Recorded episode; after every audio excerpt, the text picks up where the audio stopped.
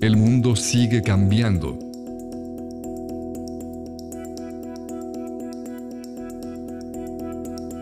El tiempo de mantener despierta la conciencia sigue siendo hoy.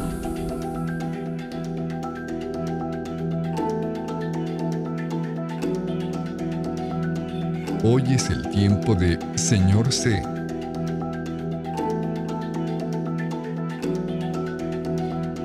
Un podcast lleno de preguntas, reflexiones, pensamientos, desarrollo personal y mucho más.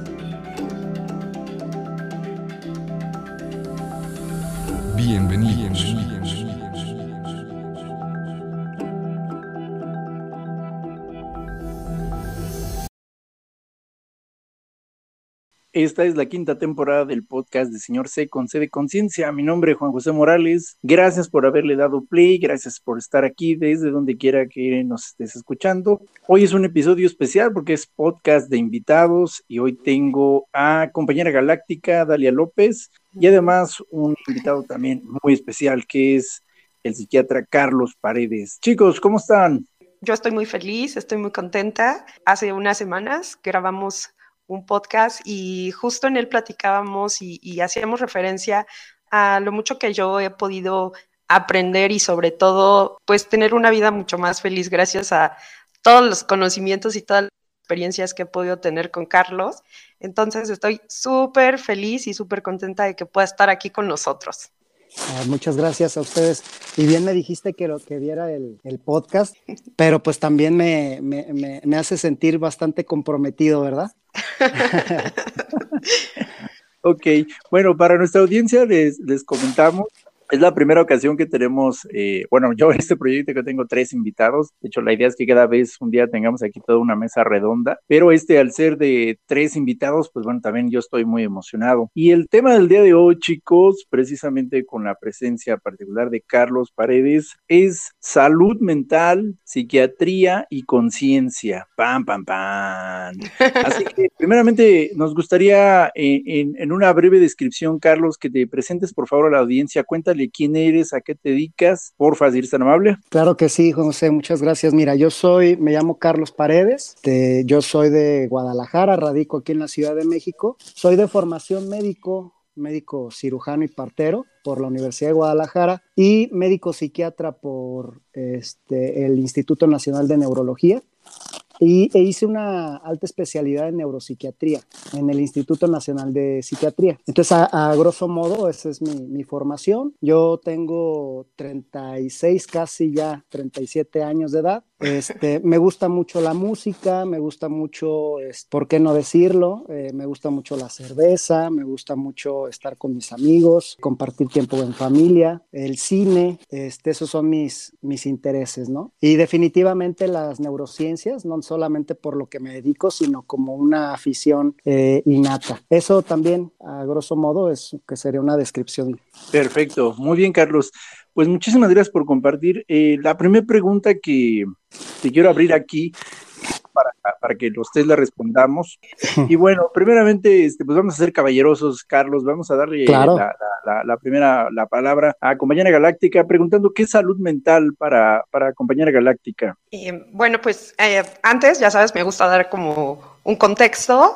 para mí, Recuerdo mucho ahorita que te quería compartir el contacto de Carlos, eh, se me vino a la mente que ese contacto me lo pasaste tú, ¿no? Entonces es como muy emocionante porque eh, hace algunos años que yo estaba buscando un profesional de, que me ayudara con mi salud mental. Justo tú me diste el contacto de Carlos y la verdad es que te agradezco muchísimo porque he aprendido mucho de Carlos y me ha ayudado mucho con mi salud mental. Eh, fue algo que se me vino de repente al momento de, generar esta conexión, que pues primeramente tú fuiste quien me dio el contacto de Carlos. Y bueno, pues respondiendo a tu pregunta, para mí la salud mental he descubierto, ¿no? Realmente no lo sabía. Gran parte de nuestro desarrollo, de cómo nos desenvolvemos en el día a día como personas, pues depende mucho de, de, nuestro cerebro, depende mucho de la calidad y del cuidado que tengamos con nuestro cerebro, así como cuidamos nuestro cuerpo con ejercicio, con buena alimentación, el cerebro, que es de donde viene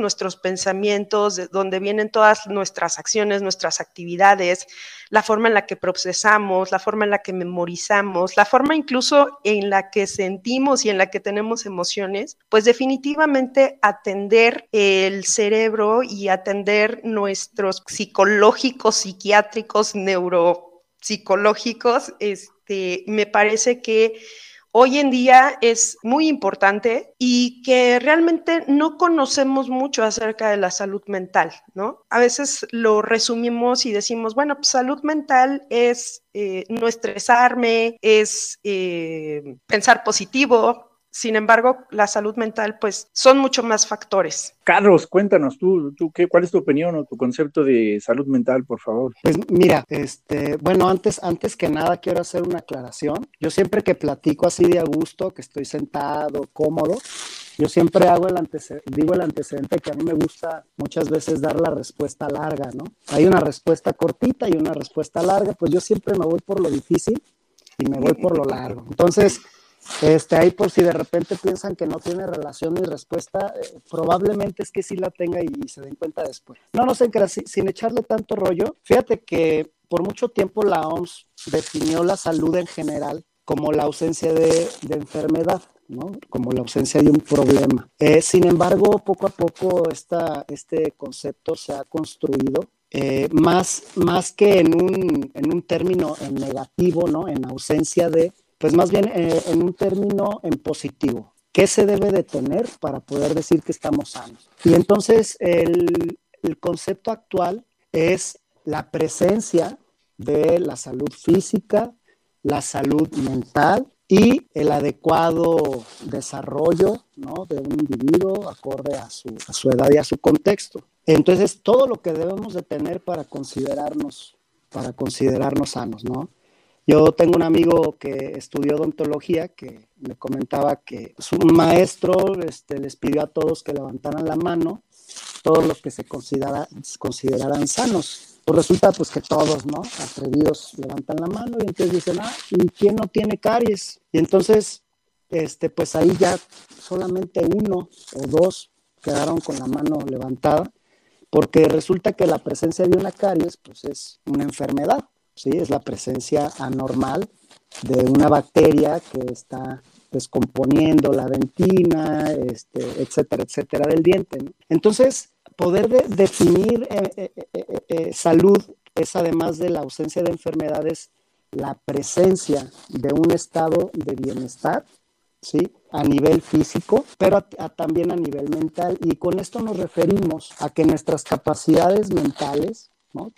Tanto cognitivo como emocionales, nos permiten desarrollarnos en todos los ámbitos de nuestra vida, como por ejemplo el académico, el sentimental, el familiar, el social, el personal, ¿no? Que muchos ahí integramos la parte espiritual eh, y un amplio etcétera.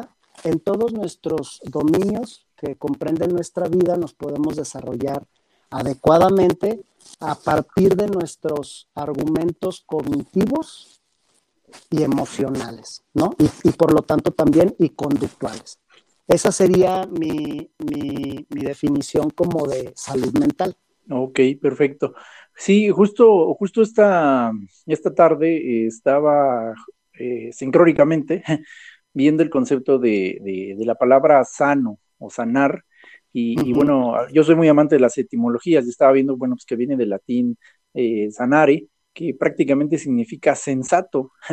Eso me llamó mucho la atención porque la palabra sensato e, es, es una palabra que se aplicaba en el mundo antiguo precisamente a, ese equilibrio.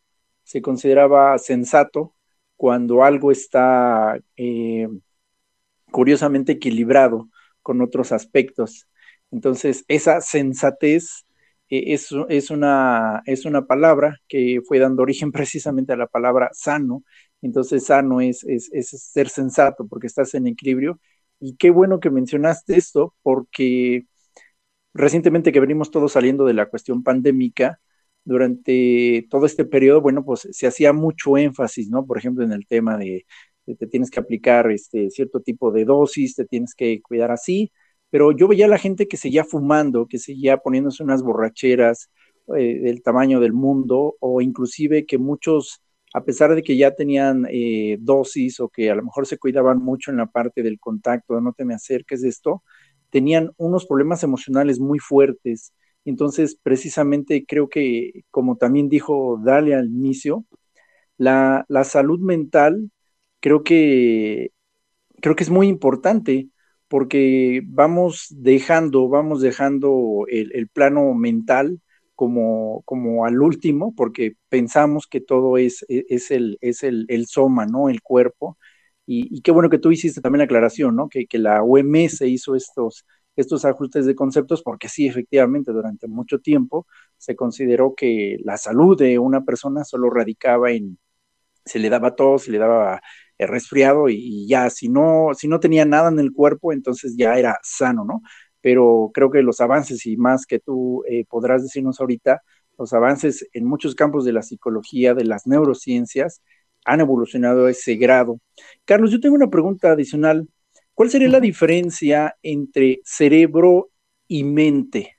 Por, por mi formación, siendo médico y siendo psiquiatra, neuropsiquiatra, pues es una visión muy organicista, ¿no? ¿Qué quiere decir? Pues que todo tiene que partir a través de, este, de los, de lo, de, del objetivo, ¿no? Eh, y por lo tanto todo, a, la manera como yo lo percibo, es que todo radica en el cerebro. ¿Qué quiere decir? Eh, que la mente y lo que consideramos mente eh, dentro de este constructo de funciones cognitivas y también de, funciones eh, emocionales y conductuales, la mente pues radica en el cerebro, ¿no? Y es el cerebro el que a través de, su, de su adecuado funcionamiento, de sus conexiones, este, pues hace eh, expresa, ¿no? Todo lo que una persona piensa, siente o eh, quiere hacer, este, o sus, motivaciones, ¿no? Entonces, a mi punto de vista, no son, eh, no son antónimos, sino que más bien uno radica en el otro, la mente radica en el cerebro, ¿sí? Y, y tampoco estaría peleado me, adelanto un poco en la cuestión del espíritu, ¿no? Porque independientemente de que creamos o no en el espíritu, no quiere decir que, les, que, si, que si los que creemos en el espíritu, entonces debemos de pensar que el espíritu eh, radica en otro lado que no es nuestro cuerpo, ¿no? Eh, pensando que fuera así, eh, que el espíritu radicara en otro lugar que no fuera en nuestro cuerpo, pues sí sería a través de nuestro cerebro que podemos comprender y expresar ese espíritu. Entonces, la verdad es que por mi formación, yo siempre, siempre, siempre que veo un paciente, que veo, este, o, que, o que estoy pensando en, eh, en algo, quiero sacar alguna conclusión, siempre, siempre pongo de, de referencia el cerebro, porque ahí radica todo, y si no, por lo menos sí es necesario e imprescindible el cerebro para que de ahí, por ahí se exprese o se experimente. De acuerdo. Dali. Claro, eh, sí, eh, entiendo que, desde el cerebro eh, vienen pues todos nuestros movimientos, ¿no? El movimiento de nuestro cuerpo, eh, la manera en la que podemos este, bailar o la manera en la que podemos observar, pero también la manera en la que podemos razonar, en la que podemos procesar la información y también la manera en la que sentimos y en la que expresamos y en la que damos una respuesta ante todas eh, la información que recibimos a través de los sentidos. Todo, todo, todo, todo está regulado, está eh, sistematizado por el cerebro. ¿No? Entonces, por eso es que decía desde eh, al inicio de esta plática, me parece que empezar a abordar el tema del cerebro es muy importante porque, eh, como bien decías, Juan, muchas veces lo separamos y lo pensamos solamente como un concepto a lo mejor de inteligencia, ¿no? O de memoria, ¿no? En el cerebro está la memoria, pero no, ¿no? Hoy sabemos que en el cerebro ocurren muchísimas cosas, ocurren, repito, ¿no? las emociones, las conductas, las respuestas. Entonces, me parece maravilloso que hoy podamos hablar de esto y justo me gustaría hacer un comentario y sobre todo que Carlos nos puedas ayudar para todas las personas que nos están escuchando. Yo eh, inicié mi proceso de, cuidar mi cerebro y de, contigo, eh, a entender la importancia del cerebro. Sin embargo, eh, también es cierto que de repente en la sociedad, cuando tú dices voy al psiquiatra o me estoy atendiendo con un psiquiatra, se tiene el estigma o se tiene relación con enfermedades psiquiátricas, ¿no? Y entonces es como, pero ¿cómo? ¿Estás, estás mal? ¿Estás loca? Este, ¿qué te pasa? Este, ¿Tienes depresión? ¿No? Y, creo que hoy en día, no todos, pero hay una gran mayoría de, de, personas en la sociedad que en algún momento llegamos a relacionar el atendernos, el atender nuestra salud mental con enfermedades, enfermedades y, lo relacionamos con eh, locura o pérdida de la memoria o trastornos del déficit de atención y, todas estas cosas. Y me gustaría si tú nos pudieras, Carlos, explicar o dar un poquito una visión, cómo deberíamos pensar en la salud mental, cómo deberíamos pensar el estoy cuidando mi salud mental y estoy yendo con un psiquiatra? Mira, yo creo que hay, varios, este, hay varios puntos que tocar, porque uno, las personas que en algún momento llegamos a atender nuestra, nuestro cerebro, ¿no? Por algún problema X, este, creemos que somos los únicos que recibimos un tratamiento, ¿no? En algún momento de nuestra vida y que somos los únicos, ahí andamos escondiendo los chochos este, para que no nos lo vean. Cierto, Pero cierto. Ya, ya conforme, conforme va pasando el tiempo y luego ya cuando está uno de este lado, eh, pues te das cuenta que no, que en realidad es muchísima gente que necesita ayuda, que es muchísima gente que la recibe y es muchísima gente que sí tiene esta educación y que, y que es más de la que pensamos, ¿no? Realmente nuestro compañero de, escritorio, de oficina, este, probablemente también está siendo ayudado de alguna u otra manera, ¿no?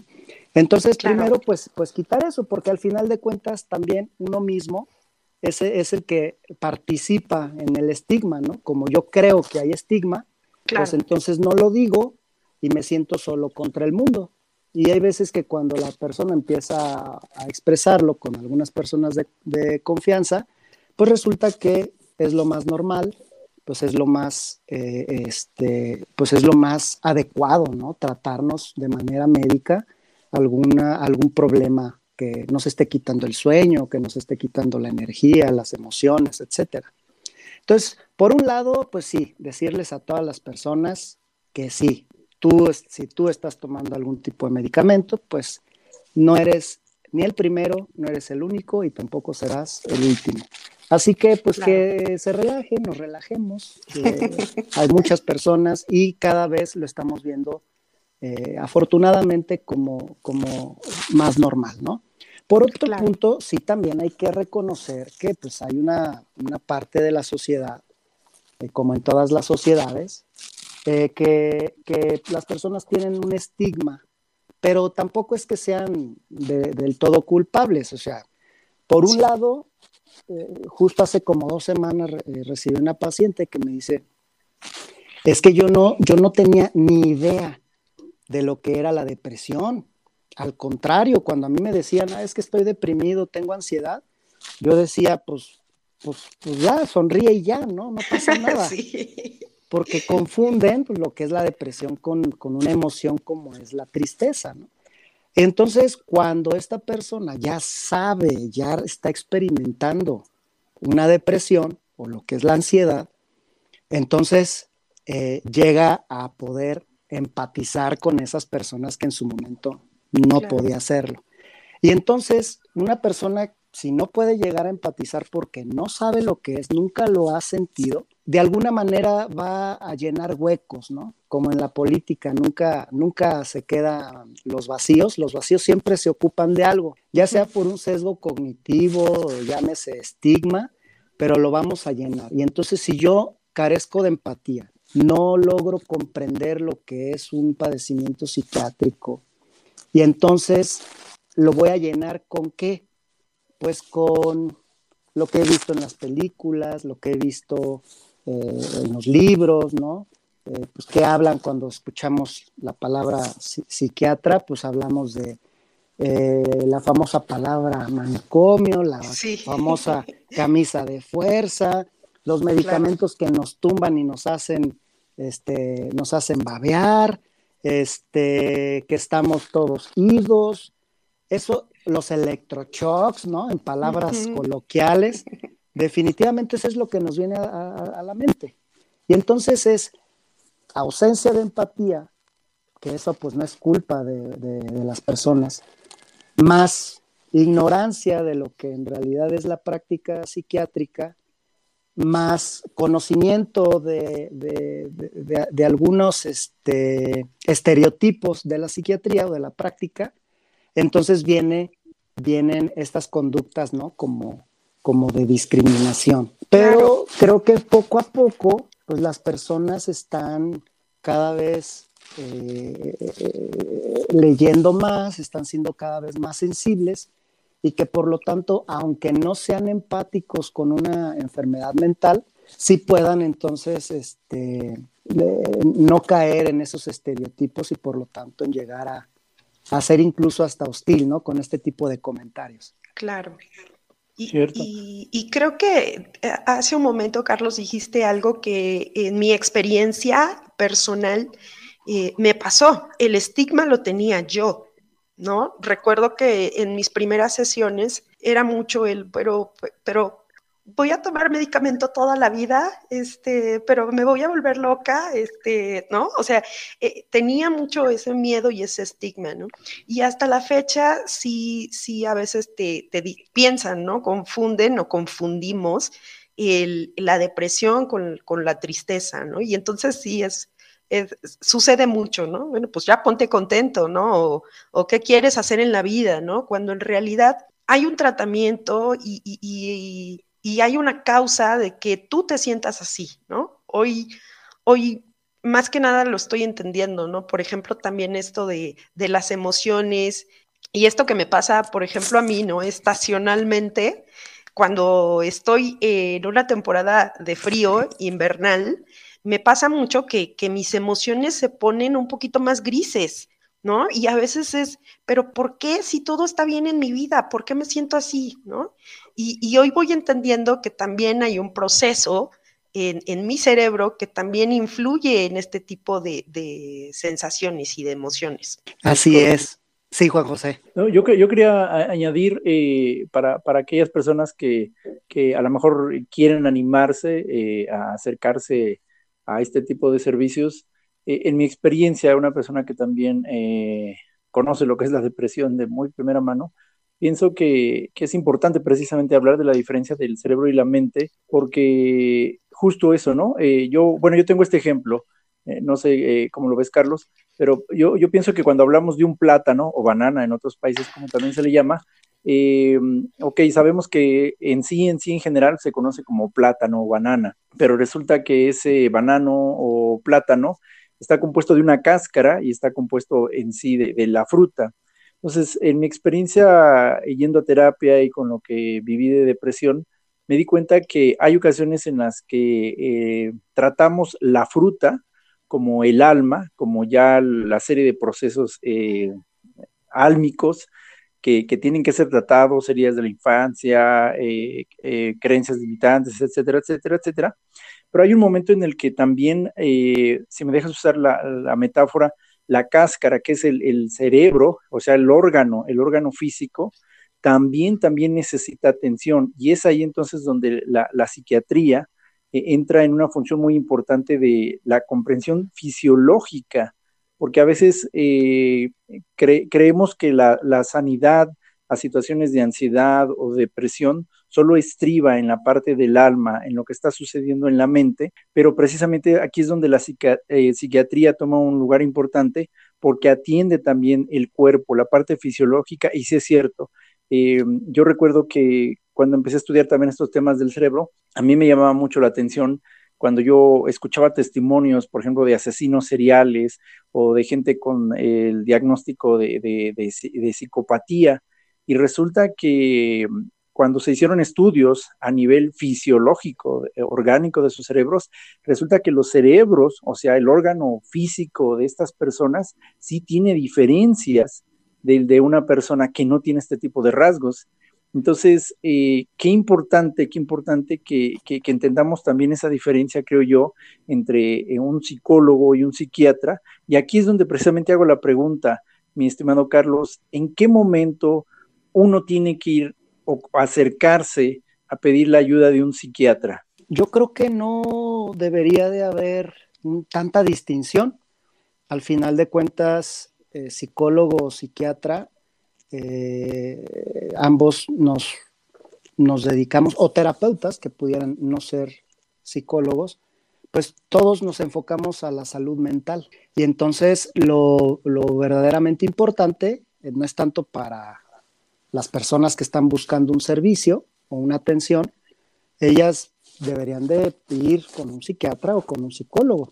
Lo, importante recae en uno como profesionista, como profesional, es que nosotros debemos de valorar si el problema que, del cual está padeciendo pudiera eh, mejorar solamente con terapia o tiene algunas otras comorbilidades, algunas otras condiciones de salud que pudiera ser este, eh, benéfico utilizar algún medicamento, ¿no? Y entonces ahí ya, este, en el consultorio, ya sea del psiquiatra o del psicólogo, pues ya nos podemos referir, ¿no? Y, damos la atención integral. Este, yo creo que no debe de haber esa, esa distinción, no, no es de que, ah, mira, si es, si es suavecito, te vas con el psicólogo, pero si ya es muy fuerte, ya te vas con el psiquiatra. Pues no, la verdad es que tanto los psicólogos como los psiquiatras podemos ver padecimientos levecitos, como decimos, o podemos ver padecimientos este, muy fuertes, ¿no?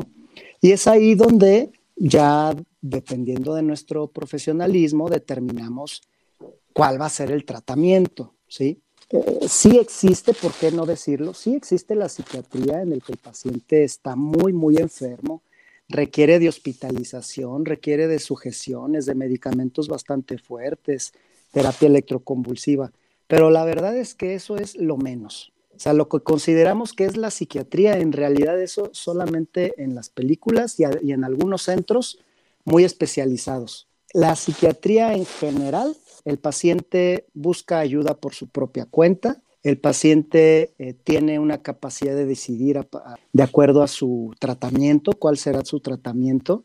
Este, la psiquiatría actual es con, el uso de, en caso de utilizarse fármacos, con fármacos bastante novedosos que no producen o si producen son síntomas, eh, efectos adversos muy leves. Entonces, creo que en, ese sentido, quitarnos nuevamente el estigma del psiquiatra, darnos la oportunidad de acudir, si tenemos más afinidad por el psicólogo, si el psicólogo ve que necesita medicamento, lo enviará con el psiquiatra y viceversa. Entonces, déjenos el pendiente a nosotros y solamente ustedes Déjense querer. Anímense, sí, anímense a buscar la atención, sea de quien sea. Exactamente, así como lo dijiste. Perfecto, muy bien, muy bien. Sí, no, eh, esto, esto me parece interesante porque justo eso, yo, yo recuerdo que bueno, cuando yo tuve que empezar a, tomar eh, terapia, eh, llegó un momento en el que sí recuerdo que la psicóloga que me estaba atendiendo en ese momento, o sea, sí me dijo, ¿no? vamos a tener que acercarnos también a medicamento y entonces yo recuerdo que pues yo sí me puse en alerta, no, es que no quiero medicamento, y es precisamente por, por el estigma que mencionaban ustedes, ¿no? no, es que pues como en las películas de Hollywood, ¿no? Siempre sale la, bata blanca, el cuarto ahí donde... Entonces, como que había ese miedo, pero ya este, se me, se, cuando precisamente eh, descubrí que el, el, cerebro como órgano también necesita sus reparaciones, pues entendí la, la belleza de eso. Y, Carlos, me gustó algo que, que, tú mencionaste al inicio y que creo que ahora va a pie al siguiente tema, la relación entre la salud mental, la psiquiatría y la conciencia. Tú hablaste al inicio de, de, también incluir el tema del espíritu y, y te soy bien honestote, eres el primer psiquiatra que escucho que habla abiertamente de que sí hay un peso en ello. ¿Qué, qué opinas tú al respecto sobre el espíritu y la conciencia en relación de salud mental y psiquiatría? Mira, yo, yo creo que como psiquiatras tenemos que estar muy abiertos, lo más abiertos posibles. Debemos de tener unas mentes eh, que puedan concebir todo tipo de, de estilos de vida, de, de, creencias, ¿no?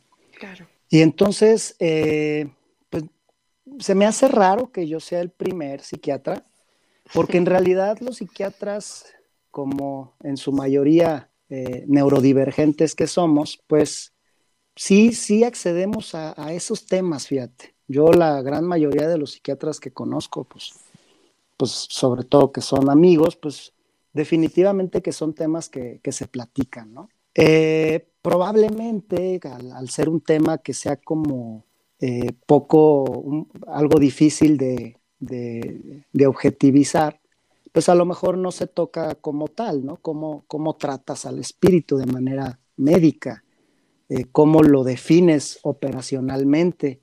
Eh, entonces a lo mejor por eso no nos metemos en, tanto rollo, pero cuando este, leemos, pues nos damos cuenta que las personas que tienen una creencia eh, o tienen algún estilo de, espiritualidad, llámese, llámese incluso a través de una religión, pues sabemos que, por ejemplo, ellos tienen menos probabilidades de padecer un padecimiento psiquiátrico y que en caso de padecerlo, tienen mejores, eh, mejor pronóstico, tienen una, eh, una mejor, mejor probabilidad, una mayor probabilidad de recuperarse.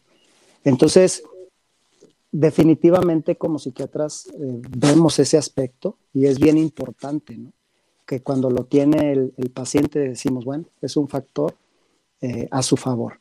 ¿Dónde se localizan? Pues a nivel cerebral, pues ya está bien difícil, ¿no?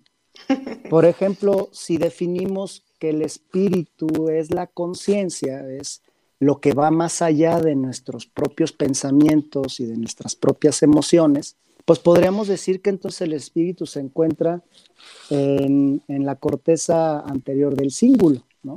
¿Qué quiere decir? Pues más o menos allá a nivel frontal de nuestro cerebro, eh, por arribita de los ventrículos laterales, este, podríamos localizar ahí la conciencia y por lo tanto podríamos decir que ahí está el espíritu, ¿no?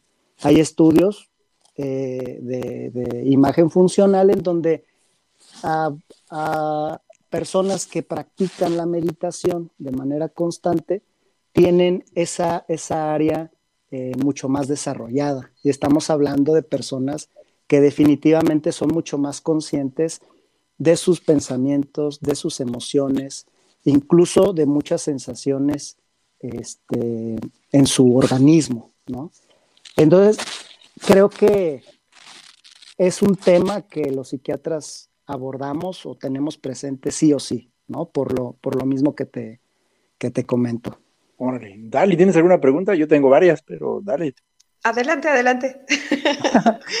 Oye, eh, Carlos, eh, en, en, el tema de, de, la, de lo que acabas de explicar, la, la glándula pineal, ¿cómo es vista desde la psiquiatría?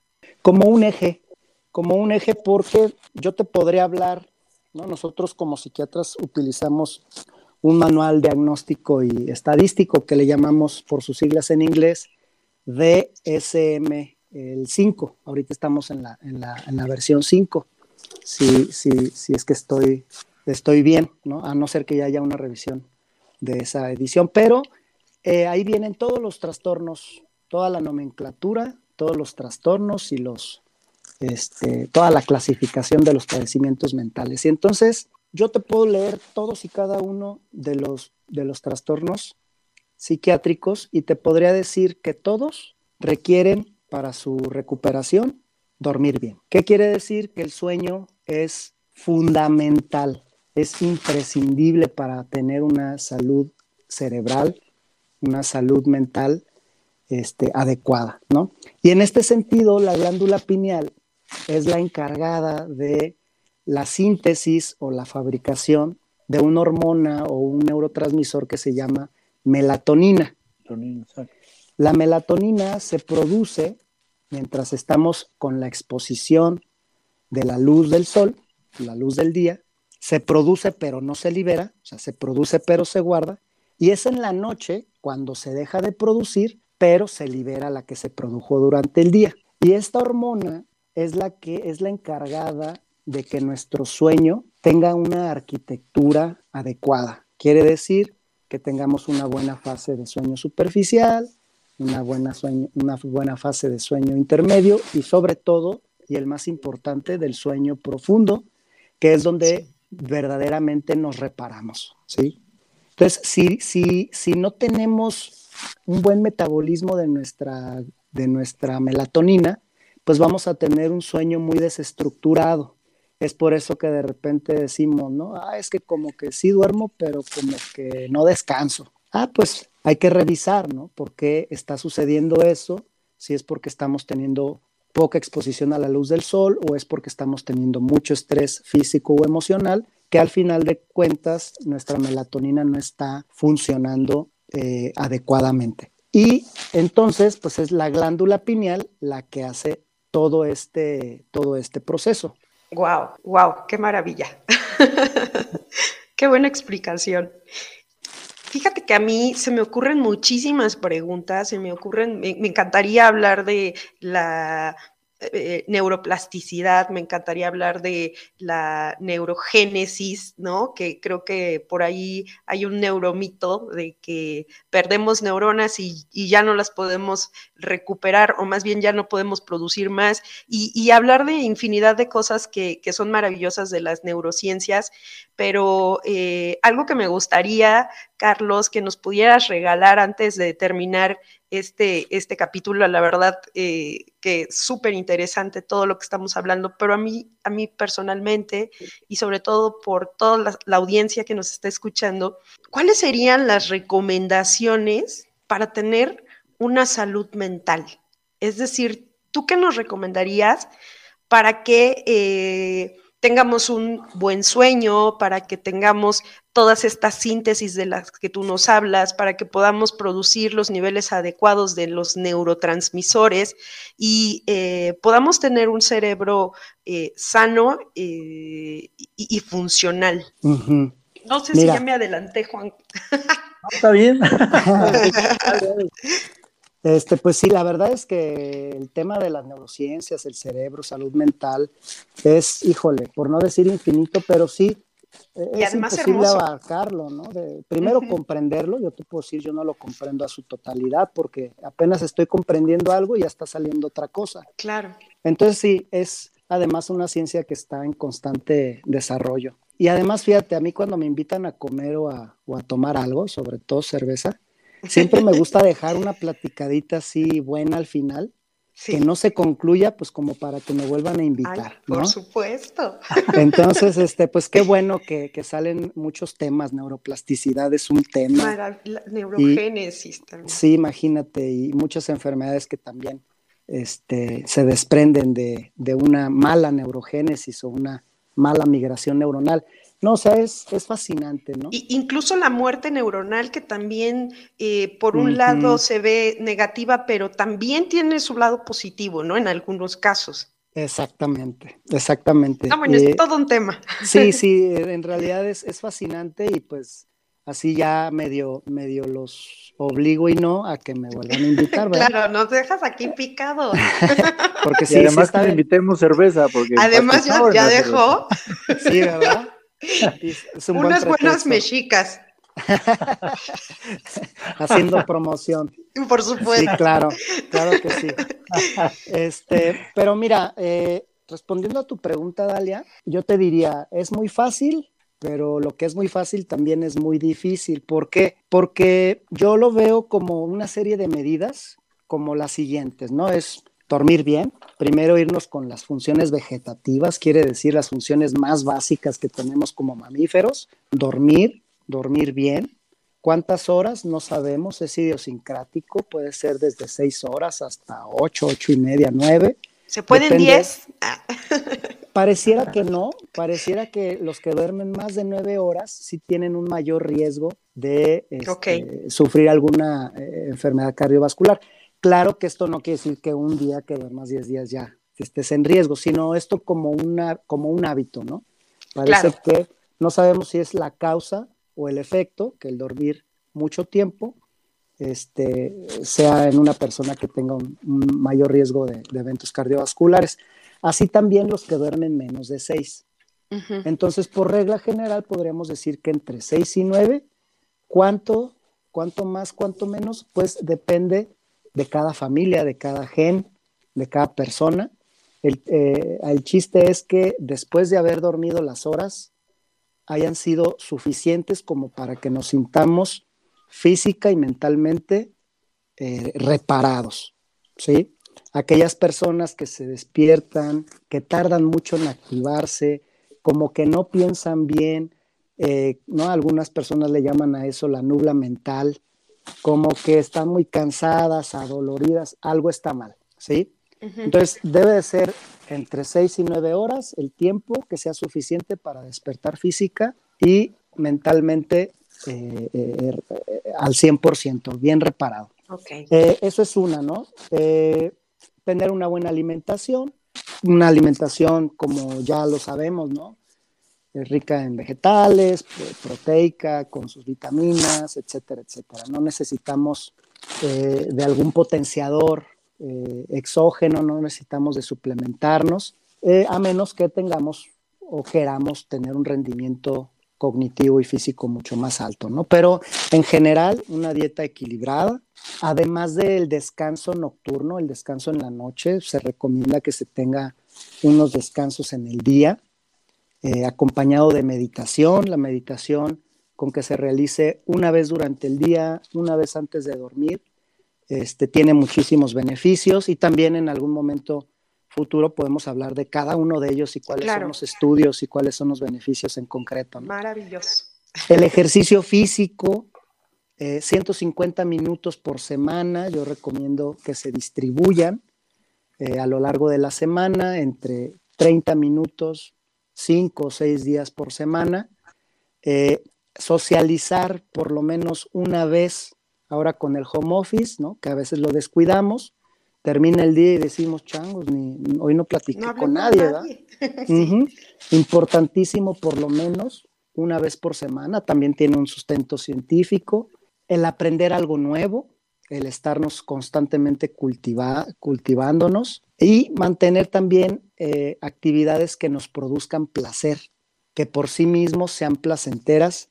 Esto igualmente a través de los estudios sabemos que por lo menos hacerlo dos veces por semana, dos horas por ocasión, encontrar una actividad meramente placentera, es también muy importante para nuestra salud cerebral. Oye, y, yo aquí tengo un punto, este, leía que justo la actividad sexual, digo, me voy a meter a lo mejor en un tema, eh, pero que es muy buena, porque justo eh, hay, hay, una actividad física, hay una actividad de socialización y que es muy buena también incluso para la, neurogénesis. Exactamente, imagínate la sexualidad, tiene, toca fibras tan primitivas, ¿no? Así. Sí como el impulso sexual, etcétera, pero también toca fibras muchísimo más sofisticadas en los seres humanos, ¿no? Incluso pues, hay corrientes que mezclan la sexualidad con la espiritualidad. Sí. Entonces, eh, definitivamente la sexualidad es fundamental. Hagamos el amor y no la guerra. Exactamente. Totalmente de acuerdo. Exactamente. Y ahorita...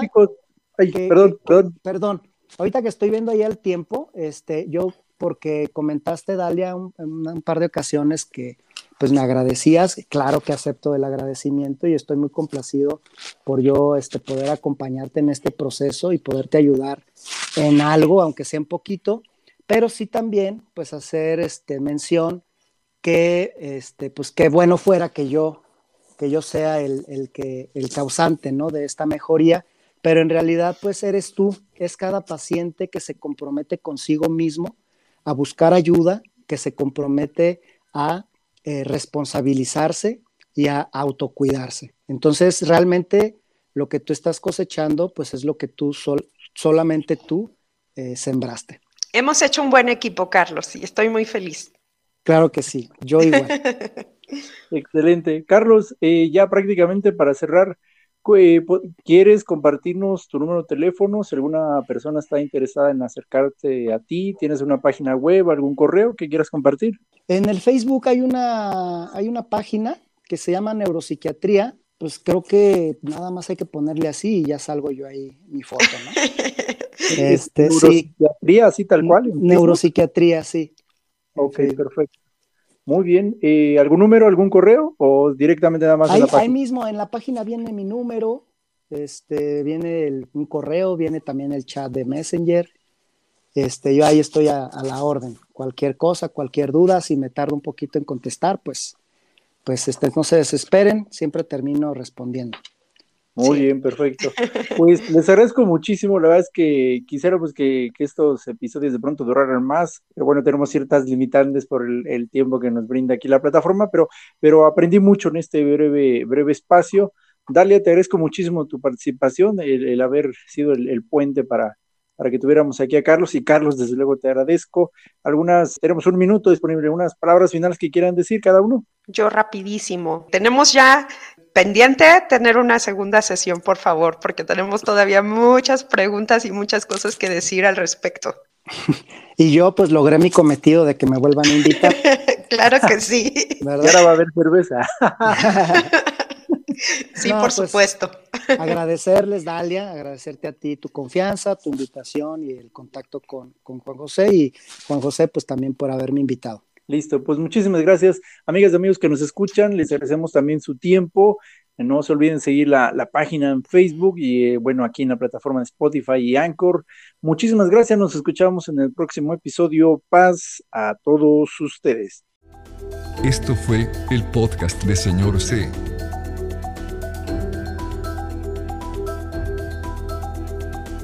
Gracias por tu tiempo y tu presencia.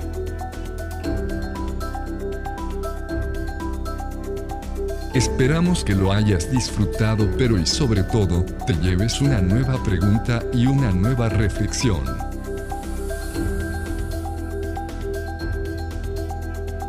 No te decimos adiós, sino hasta la próxima.